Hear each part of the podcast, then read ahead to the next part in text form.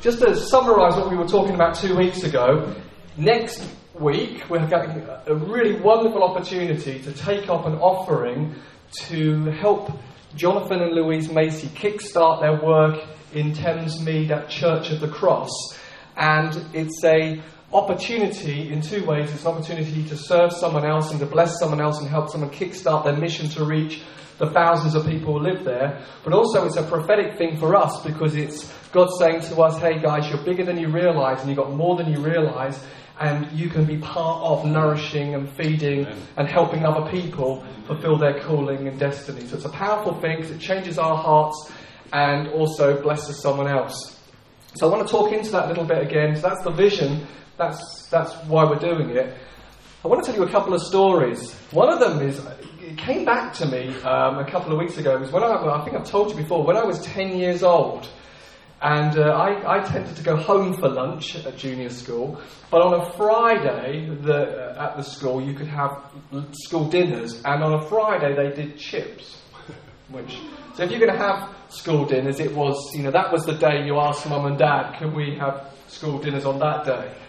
And I remember that on, we sat on a table of eight people, and the uh, dinner ladies would come and they put a tray of chips in the middle, and there would be the chip monitor who would distribute the chips. And I noticed that whenever that person was the chip monitor, they seemed to have a really large plate of chips, and everybody else had a smaller plate of chips. And that really annoyed me as a 10 year old.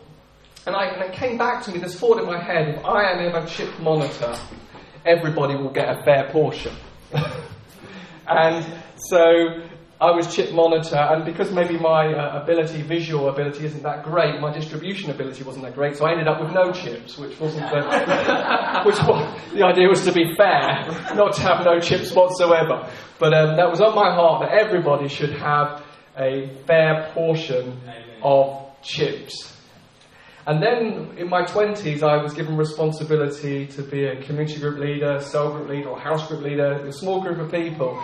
And I remember it was a Tuesday praying with a lady called Joan Gowen, who was a real prayer warrior, a real woman of faith, and you just loved praying with her. And another lady called Sarah Porter, who we were kind of leading this group together. And I remember we were, we were wrapping up praying, and it suddenly struck my heart that God says, I've called you to be a gold prospector. I've called you to find the gold, the calling, the anointing, the purpose in men and women's heart, and you're to draw it out. And when you spot the gold, you're to cry out, There's gold in those hills, and go after it. So those two stories, suddenly my mind came together as a 10 year old believing, actually, I want, I want everybody to have a portion of the chips. And everybody has calling, grace, anointing, and purpose. Everybody is made for purpose. Everybody has a calling upon their lives. And so you, you could ask us actually, what, what's this church all about? If you were to drill down and find out what we're all about, what would you find at the very core? Or if you like sticks of rock from the seaside, what would you find written all the way through the stick of rock? And I believe it would be this that God has called us to raise up big men and women. That's what, if you said, What are you all about? Big men and women, spiritual sons and daughters who become spiritual mums and dads, who raise up spiritual sons and daughters, who become big men and women, who know who they are, who know their identity. They know they're sons and daughters adopted by the King. They're, they're not struggling with identity issues. They know they are dearly beloved of the Heavenly Father who delights in them and says, it, as it does in Luke 15, You are my son, you are my daughter, um, you, are always with me, and all that I have is yours. That we would know who we are, that we'd have that Galatians cry of Abba Father, that we'd have that sense of identity of, I know I've got an inheritance, I know I've got something to spend, I know I'm on earth for a purpose and the joy of then seeing people live out that great purpose. This is why I'm on earth. Or if you heard a, Tim's talk two weeks ago from Ephesians 2 10 about, and he told that wonderful illustration about that drill bit that was made for purpose, that did one thing in effect, but that saved them hours. And it's such a joy when we find out who we are and what we're on earth for and begin to live it out. And the power that enables people to live it out is the power of intimacy, of connection with the Father, of hearing His, I'm really pleased with you. I approve of you. I love you. You're, you're my delight. You're my song. I enjoy you. Sons and daughters who know their identity, I know intimacy with the Father, who just know that it's not my efforts plus the finished work of Jesus. It's always just the finished work of Jesus. Something one person said, What kills the Christian quicker? Is it legalism? He said, No, actually, the law is good as long as it's used lawfully. The law is a good thing, it shows people they've fallen short of the standard of heaven. The thing that kills Christians is when they mix law and grace together. Hmm. they think it's a bit of grace, a bit of God's goodness, a bit of His gift, and a bit of their effort. Actually, it's all grace all the way through. And it's when we understand grace that we understand intimacy. And finally, in being big men and women, is this calling for impact. So it's identity, it's intimacy, and it's impact. And we want every single believer to know that you can have an impact in the world that you live in. And it will be the impact that reflects who you are and your personality and the way that God has wired you. Your impact will look different to someone else's impact because you are unique and you are fearfully and wonderfully made, and He's got purpose that He established for you before the foundation of the world. But you're to know who you are in the beloved, who you are in Jesus, and to have impact wherever you go. And that's the wonderful thing about the, the body of Christ and how the impact looks different from one person to the next person to the next person. There's such a joy in knowing I know why I'm here and I'm beginning to grow fruit in that. And that's what we want. Or as John Wimber said, the great guy who got saved in the 70s, and uh, he came out of the world of rock music and drugs, and he went into the church and he said, When do we get to play? Did I give up all of that for just sitting in a meeting? I want to play. and we want to say to you, you get to play. You get to do the stuff. You get to walk in an adventure with Jesus Christ. That's what's on our heart. That the chips would get fairly distributed that you, you would have a plate full of calling and impact and stories, and that's what we're all about, and that's what we want to do. And so it's into that vision that I want to talk about money. It's into that. That's the big. That's the big vision. Big men and women. And Jesus said that actually how we respond to money can have a huge effect upon the seed that gets into our heart. That actually, how we respond to money and how we look at money can actually be one of the things that either makes us or breaks us in our calling to be world changers and world impactors. Because the subject of money, I don't know if you feel this about this offering, it can poke and prod you a bit. It can poke and prod. It can make you ask questions like, Actually, I wish we were taking up an offering for something we're doing. Hmm. that would be easier. there are things that we could do, that we'd love to do, that we can think maybe I won't be able to do them. It can poke and prod us. It can poke us and prod us and make us feel if I give to this, I'm going to have less. Hmm. I won't have enough for the dreams and things that I want to do. It can touch us. If I give X amount, I won't have X amount. It can touch our heart and poke and prod us. The topic of money, I don't know if there's any other topic like it, but it, it does something in our heart that exposes some of the issues that's going on, some of our trust issues, and some of the ways we see God and how we see ourselves and see His ability to provide. So, this offering has a dual purpose. It projects us to be a prophetic people. Say, actually, we're going to be a generous people. We're going to be countercultural. We're going to be those who empower and release other people to do their calling as a body of people. But it also functions as an, a spiritual MOT of our heart. And if how many of you have got cars, and annually you put the car in the MOT, and you just want to hear back, it's passed. You don't want to hear back, it's failed and it's failed by hundreds of pounds and the emissions are problematic or your brakes are broken or there's something else. You just want to hear it's past, have another day, have another year of motoring. And so the subject of money is like a spiritual MOT, and we place our hearts in it and we say, Highlight my heart, God. I want to know if there's any rocks in my heart. And Jesus says in, uh, in Mark, Mark 4.19, about how money can choke. I want to know if there's anything growing in my heart that's about to choke out the seed. Jesus says in, um, in Mark chapter 4 and verse 19, but the worries of this life, like uh, the deceitfulness of wealth and the desires for other things come in and choke the word, making it unfruitful. I want to go for a spiritual MOT because I want to know if anything's beginning to choke out the word. that, you know, he speaks to us and he speaks into our heart, and the possibility of a good soil, good heart, is a 30, 60, 100 times return on the one seed. I want to know if anything in my heart right now is choking out the life of the seed. Is anything growing up? Are there any rocks? Are there any entanglements? And a topic of giving leads us to see what's going on in our heart. Jesus says in Luke 15 about money, he says that if money is your boss, it, you can end up hating and despising God. So he says in uh, 16 and verse 13, no one can serve two masters. Either you will hate the one and love the other, or you'll be devoted to the one and despise the other. You cannot serve both God and money. Bible says where the Spirit of the Lord is, there's freedom. But the love of money can make us hate and despise God who brings freedom.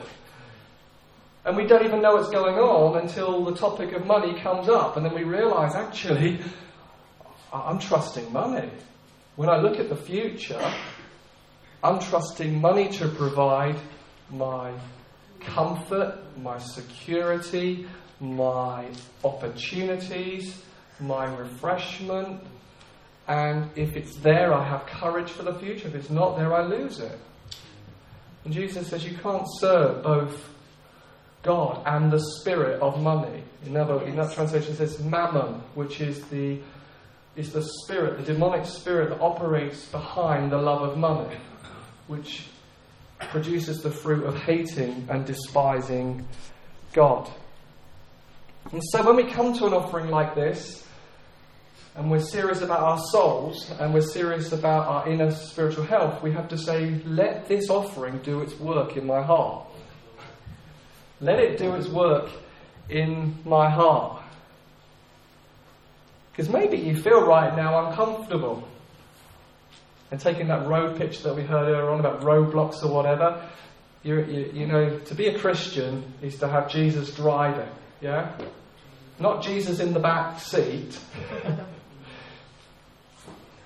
and uh, Jesus, where do you want to go? You kind of look at him every every now and then, and, but you're driving, or you're the backseat driver, and Jesus has got the wheel, and you're kind of telling him the best directions of how to get to where you want to get to. There's actually Jesus in the front seat, and so we can be feeling right now, Jesus, why are we driving along Generosity Road? I don't want to go along Generosity Road.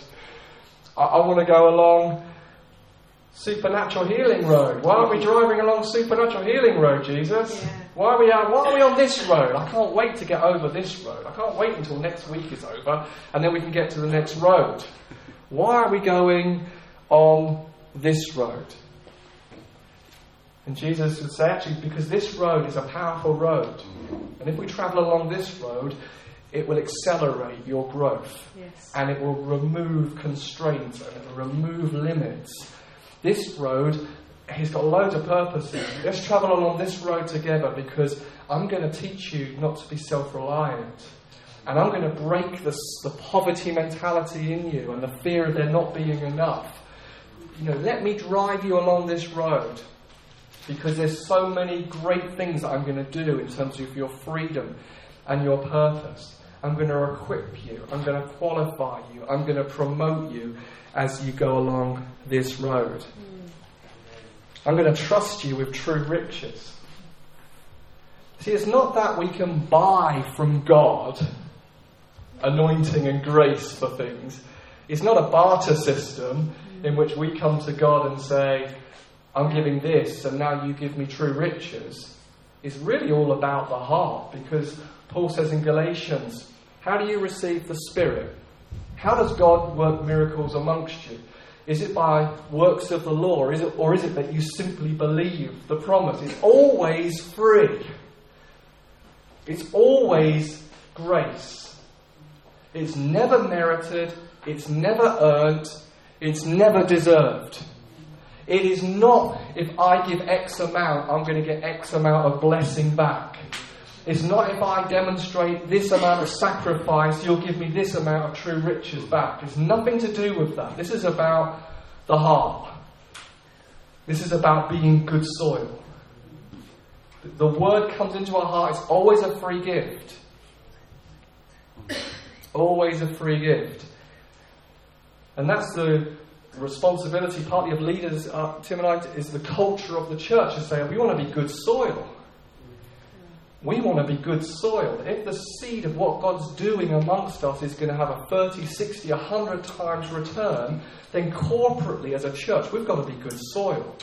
If we're going to transform our, our, our, location from a poverty mindset, we've got to be good soil of a countercultural people who know for certain the goodness and the grace and the provision of God. We've got to be countercultural.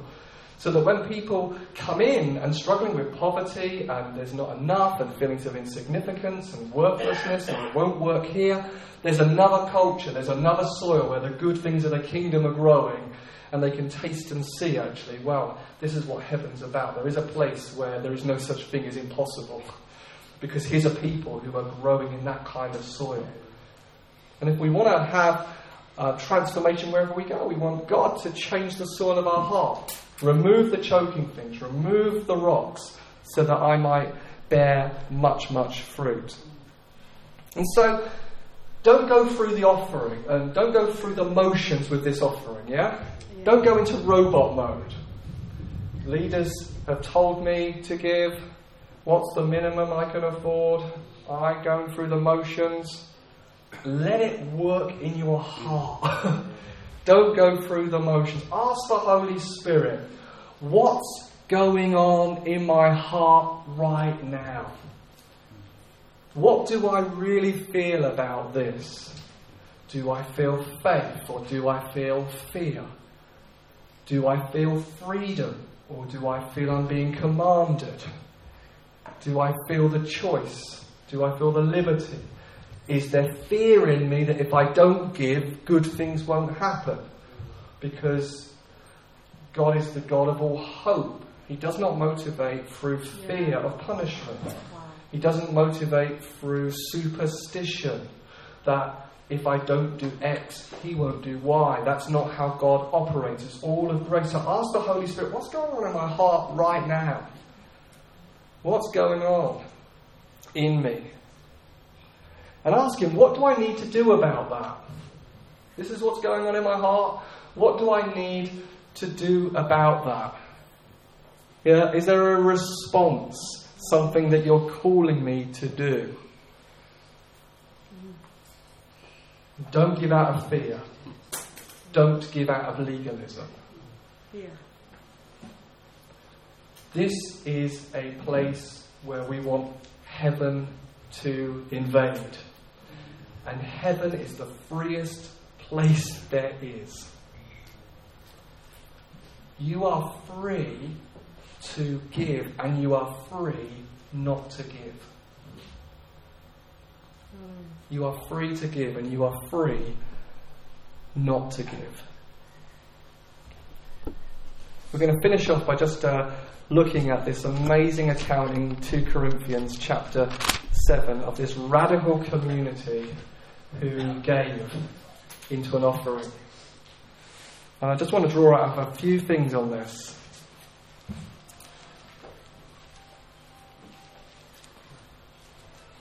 It just says in chapter 8 and verse 1 Now, brothers and sisters, we want you to know about the grace that God has given the Macedonian churches in the midst of a very severe trial their overflowing joy and their extreme poverty welled up in rich generosity. So, Paul wants us to know that something very, very unexpected happened in this Macedonian church. That though they were extremely poor, they gave generously. I want to get under the bonnet and understand what was going on in the hearts and the minds of these radical believers that 2,000 years later we're still looking at this poor church that gave richly into a famine that another church was suffering. And one of the keys is first here in verse 5 they gave themselves first of all to the Lord. See, whatever you do, whether you give or don't give, that's not really the most important question. The most important question is have you given yourself to God? Have you given yourself to God? That's the most important question anybody can ever ask themselves. Forget what you're feeling about the offering, whether you're excited and can't believe we get to partner and see expansion in Thamesmead, that, that we get to give into this church and we get to be partners with other people and seeing men and women come to Jesus. That might be where you're at. Or maybe you're at at the moment, Jesus, don't drive me along Generosity Boulevard, I don't want to go there. That the, the, whatever you're feeling in those senses is not the first biggest question. The first question is have you given yourself first to the Lord? Because if we want to understand the Macedonian church, and their extreme generosity, their overflowing joy, and their begging of Paul to give even out of what they didn't have, we have to understand that first of all, they'd given themselves to the Lord, that they'd given themselves to God, that ultimately, when the request of an offering came in, for them it was, wow, we get to partner with the Father because we're already wanting to love Him, serve Him, and get in on what He's doing. They first gave themselves to God. And their offering was with overflowing joy. If you want overflowing joy, and we want to be overflowing joy in this, the first place is God, I belong to you. That actually they had first given themselves to God. There's a sense of romance here. There's a sense of being gripped by God. There's a sense in which, in like that picture we have from Rebecca, they'd seen God, they'd seen His glory, they'd seen His beauty, they'd seen His majesty, they'd seen who God was, and they were absolutely besotted and devoted and gripped by God. And so when an offering opportunity came up, well, we want to be in because we want to be in on what you're doing in the earth. So they begged to give, it says in the verses. Everything of our experience rests ultimately upon what we really, really believe. That's why you've got to let this offering do its work. You have to let God dig down to reveal what you really believe about God. An offering like this gives an opportunity for us to say, actually, have I given myself first to God? Have I given myself to you, God? How, is my heart yours? Are you are you driving this car, or am I just the, the, the, the, the passenger telling you our orders? Or, Jesus, have I really asked you to take over at all? Or, are, are you in the back seat? And I'm driving you where I want you to go, and then when I get to where I want to go, I get you out and say, Now, blessed Jesus. Does my heart belong to you? Have I given myself to you? Because these guys, their first things, they gave themselves first to God. It's the most important question any human being can be asked is who do you say Jesus is? Who do you say he is? He's the Saviour. He's the Son of God. He's the one who rescues us. He's the one who gives us new birth. He's the one who connects us to the Father. And we to say, who, who do I say you are, God? It's those moments we have to say, Am I just going through the motions? And sometimes these things come along, opportunities, MOT tests, they just test our heart. It's not the only test. There are other things that can test our heart, like we're gripped by worry and anxiety. That can tell us a lot about our trust and belief in God. But this is the topic we're looking at this month. And it just, for some of you, it just gives an opportunity to say, actually, have I first given myself to God? See, I, this is just for some of you. It is possible to be born in a Christian household and have the habit of Christian practice and going to church, and, and you, can, you can easily mistake that for I've had an encounter with God and I've first given myself to God. I'm saying to you, if you if you don't, if you, there's got to be this growing romance with Him, this growing passion for Him, this growing devotion to Him, this growing connection to Him. I'm not calling anybody to question your salvation. I'm just saying, uh, even in a small group like this, there can be people who actually have never stopped to ask the question: Is this it? Is this it? I, I, go to church every Sunday, I go through the motions. I want to ask you: Do you know Him? Yeah. And sometimes we can't always say a day and a time. Some people can, some people can't. But you can say this that there was a moment when I went from darkness to light. It happened maybe steadily, but I know I've come to know Him. Well, for others, we know we're saved. We know we know Him. We know it. We know it. We know it. We know it. But you just feel dry. and you just think this is lifeless. And actually, this offering can just feel like another burden. If as if life wasn't hard enough already, now we're going to do this. Gives you an opportunity to stop. And it doesn't really matter whether you give next week or not, whether your heart is in that place or not, it's irrelevant. But right now you can say, Oh God, I've, I've been going through the motions, and this has exposed my heart. And I read about these Macedonians, and they've got overflowing joy, and they begged and they gave beyond their ability, and they were so, so liberated in their confidence in you, and I'm just a dry old stick. I want to give myself to you. I want to be ruined by you. I want to be in love with you, God. I want you to be my passion and my delight and my waking song. Revive me. Let the living waters flow through me again. This. Money is a secondary topic. It just is. They gave them first to themselves first to the Lord, and all the other stuff was byproduct, overflow. Everything comes down to this. Am I in love with God because I know what He thinks about me? And is that just growing in my heart? Evangelism isn't something we do then, it's just something we are. We just fill. And then we overflow in our unique ways. Because God's heart for you and His heart for me is I want to take you from a foundation of fear to a foundation of the Father. I want you to know how big God is and how rich He is and how wonderfully resourced He is and how full of abundance He is. I want to draw you, God would say, onto a wonderful adventure where you just see how capable I am to give you everything you need and want so that you might abound in generosity. Yeah.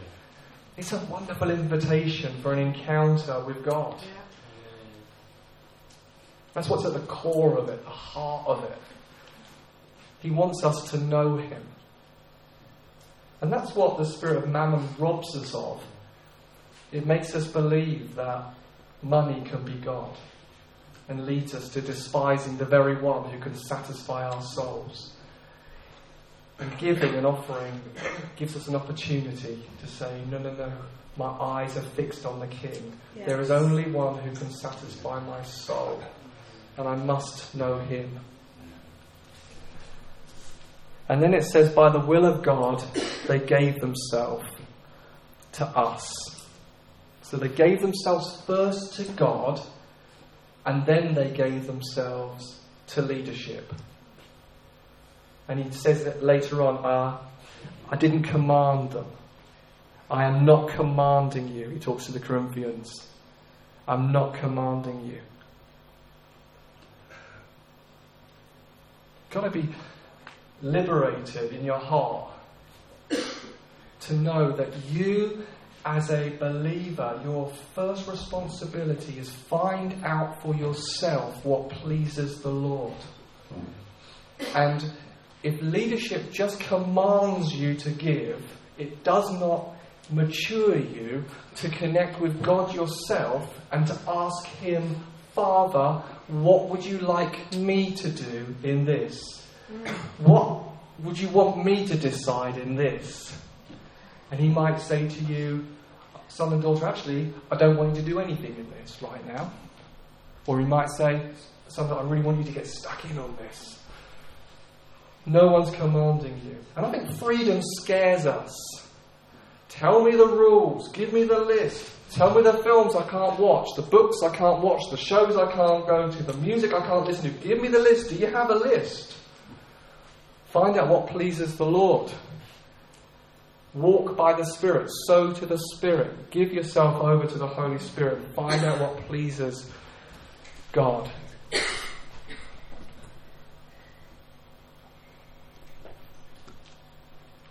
I think in the end, the Macedonians had got a grip or grasp of who God was, the generosity of the heart of God, and how they'd seen that Jesus was willing to give himself. He says, I want you to, he says, I'm not commanding you, but I want to test the sincerity of your love by comparing it with the eagerness of others. That's the Macedonians. For you know the grace of our Lord Jesus Christ, that though he was rich, yet for our sake, your sake, he became poor, so that through his poverty we might become rich. That's what it's all about. I see you, Father, and I see your extravagant generosity and kindness. I see your goodness, and I want to become like your son Jesus. I want to become like you. I want you to rub off on me. I want to view life like you view life. Change me, move me, motivate me. Thank you, God. Thank you, God. And if you don't know God yet, today you can come and meet with Him. Come and know the Father who absolutely loves you so much. He's the Father of Luke 15 who has been watching you and waiting for you and when he sees you, make even the tiniest inclination towards him, runs to you and puts his arms around you and puts a ring of authority on your finger and a robe on your back to say you're clean and you're righteous and puts fresh sandals on your feet and says, Come home, son, come home, daughter. I'm going to throw a party because you are home. You can come home today to the most wonderful Father in the whole universe and you can know His love. You can be ignited in your faith today. Dear son or daughter, you don't have to go through the motions. You don't have to remain dry. You can say, I'm coming to you, God. Let living water flow. Jesus says, if anyone's thirsty, let them come to me and drink. He doesn't say, if anyone's holy, come. Anyone's thirsty. It's the only qualification you need. I'm thirsty. I'm coming to drink. I'm thirsty for more of you. And when He does an MOT on our heart, He's not condemning. He's the God of all hope. He doesn't go, oh no, I didn't know that rock was there. That changes everything. I didn't realize you were that choked up inside. He says, let me unravel that. Let me remove that rock. Let the, let, let the, the flow go again go again. I'm not discouraged. I'm not disappointed with you. I just want you to be free. I want you to be free. I want to set you free from waking up in the middle of the night and worrying about finances and worrying about will you have enough and worrying about the future and feeling that you've got to do it all yourself. Even now, God say, I'm moving you from a foundation of fear to a foundation of the Father, so you would know you have not got to do this all yourself. And I just feel God would want to say to somebody here who, from maybe from a young age, it was instilled in you that you've got to make it happen for you, and you've got to provide for you, and you've got to look after yourself. And you felt driven and restless and troubled because you've always felt, I am responsible. And God just wants to lift that burden off you right now, and, and that you would know the Father says, I'm responsible for you, yeah. and I'm responsible for providing you, for you, and giving to you everything that you could ever need. And he just says, lay it down, son or daughter, lay it down, that restless striving that sometimes keeps you up at night. You even see you looking at numbers on a page and just trying to make it work. And God just says, it's good to be diligent, it's good to budget, it's good to plan, it's wise to be a good steward, but fear has got in on you. And He just comes right now and says, I'm going to break that off you. I'm just going to take that burden off yes. you and give you such a sense of my love and my compassion and my ability to provide all that you need and make it abound to you right now. So what he says to you is lay it down. Lay it down. Yes. You don't have to make it work. You just need to rest and trust in me. Yeah. Just, just be reminded as well of our commission here to be good soil a culture of freedom, a culture of generosity, a culture where we know we're powerful people because we know actually we can make things happen for other people too. We're called to be more than just those who passively wait. Someone notices us. No, no, we're, we're a church, along with other churches, to be a catalyst to changing this area. And we're becoming good soil increasingly. Rocks are being removed, things that choke are being removed from us liberty is coming in fresh ways to us. And uh, it's part of what God's doing. Let's, let's stand. Thank you, God. Thank you, God. Thank you, God. Thank you, Jesus. Yeah. Just this picture in worship actually was a paint can, and uh, there was pressure growing inside it, and it was good pressure and the lid burst off. Hmm. and uh, you know what happens if the paint blows up? It puts colour everywhere, doesn't it? you just say that God's doing that in some of you, that you're just knowing there's a growing sense of Him, and the lid's coming off. Yeah, you. and, and, you're just gonna you're gonna mm. spray colour wherever you go. Mm. It's not horrible pressure. It's, it's, it's, it's joy and Him and more of Him igniting our hearts, and the lid is coming off. And it's not even you're going to do. You're not. You're not thinking I'm spraying paint now. All right, there's a new role for me to spray paint. It's just going to happen. The goodness of God, the mercy of God, the kindness of God is going to spray, and it's your colour. It's unique to you. It's like you're tagging people with your personality who God is in you. So we say, let the lid blow off in Jesus' name. Yeah, we thank you for stories already mm. where that's happening. And we just say, let the lid blow off. It happens in romance, it happens in worship, it happens in love of God, trusting Him. The pressure yeah. grows and the lid bursts off. Yeah, thank you. Yeah. yeah. Ruin us, God. Ruin us, God, for your wow. love. Yeah, Light a fire in our hearts. Mm. mm. Ha. Light a fire, God. Mm. Light a fire, God. In Jesus' name.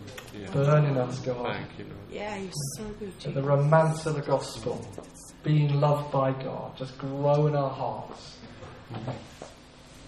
And then let us burst wherever we go. In mm. Jesus' name. Yeah, yes. Yes, thank you, Father. He just says to some of you, I break off you frustration that you've always wanted to be more influential than you thought you could be. You felt actually my personality holds me back. Hmm. And he just says, No, no, no, no. Your personality is going to be the colour that splashes. Now let me build up the pressure inside through my love, and it's going to blow totally the lid off.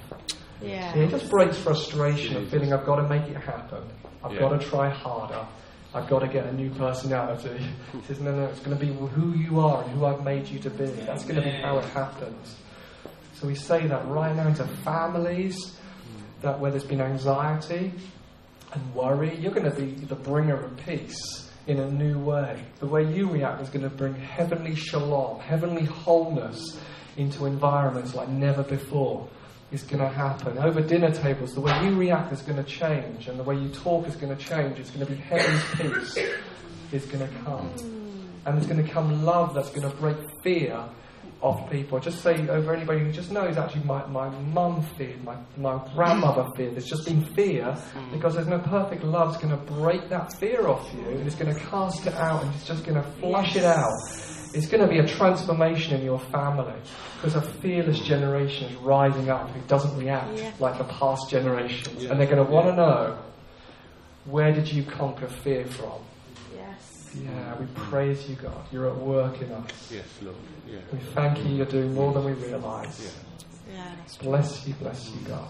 ah, that's right. Yeah, just right now, if you know you're dry, come to Him. Yeah. Yeah. Even right now, come to Him. Yeah. Jesus just said, Mm. if you're thirsty, come. Yeah. Come and drink. Mm. Whoa, come and drink now. Come and set your heart on Him. Mm. Drink by faith. See, God said he- He's a good Father, so we're asking for the living water. That's what we're going to get. So you just draw close to Him and He will draw close to you. Come and just bring your thirst. Yeah, I'm thirsty. I want the more. Thank you, Father. I don't want to go through the motions. Yes. I don't want to just go on expecting same old, same old and just Yeah. doing traditions. I want God. Whoa. I'm not settling for anything less than God. Yes. I'm not settling for anything less than God encounters. Yes. God refreshing my soul. I'm not going through the motions. I'm going to meet with you. I'm coming. I'm expecting the Bible to come alive like Yeah. never before. Mm.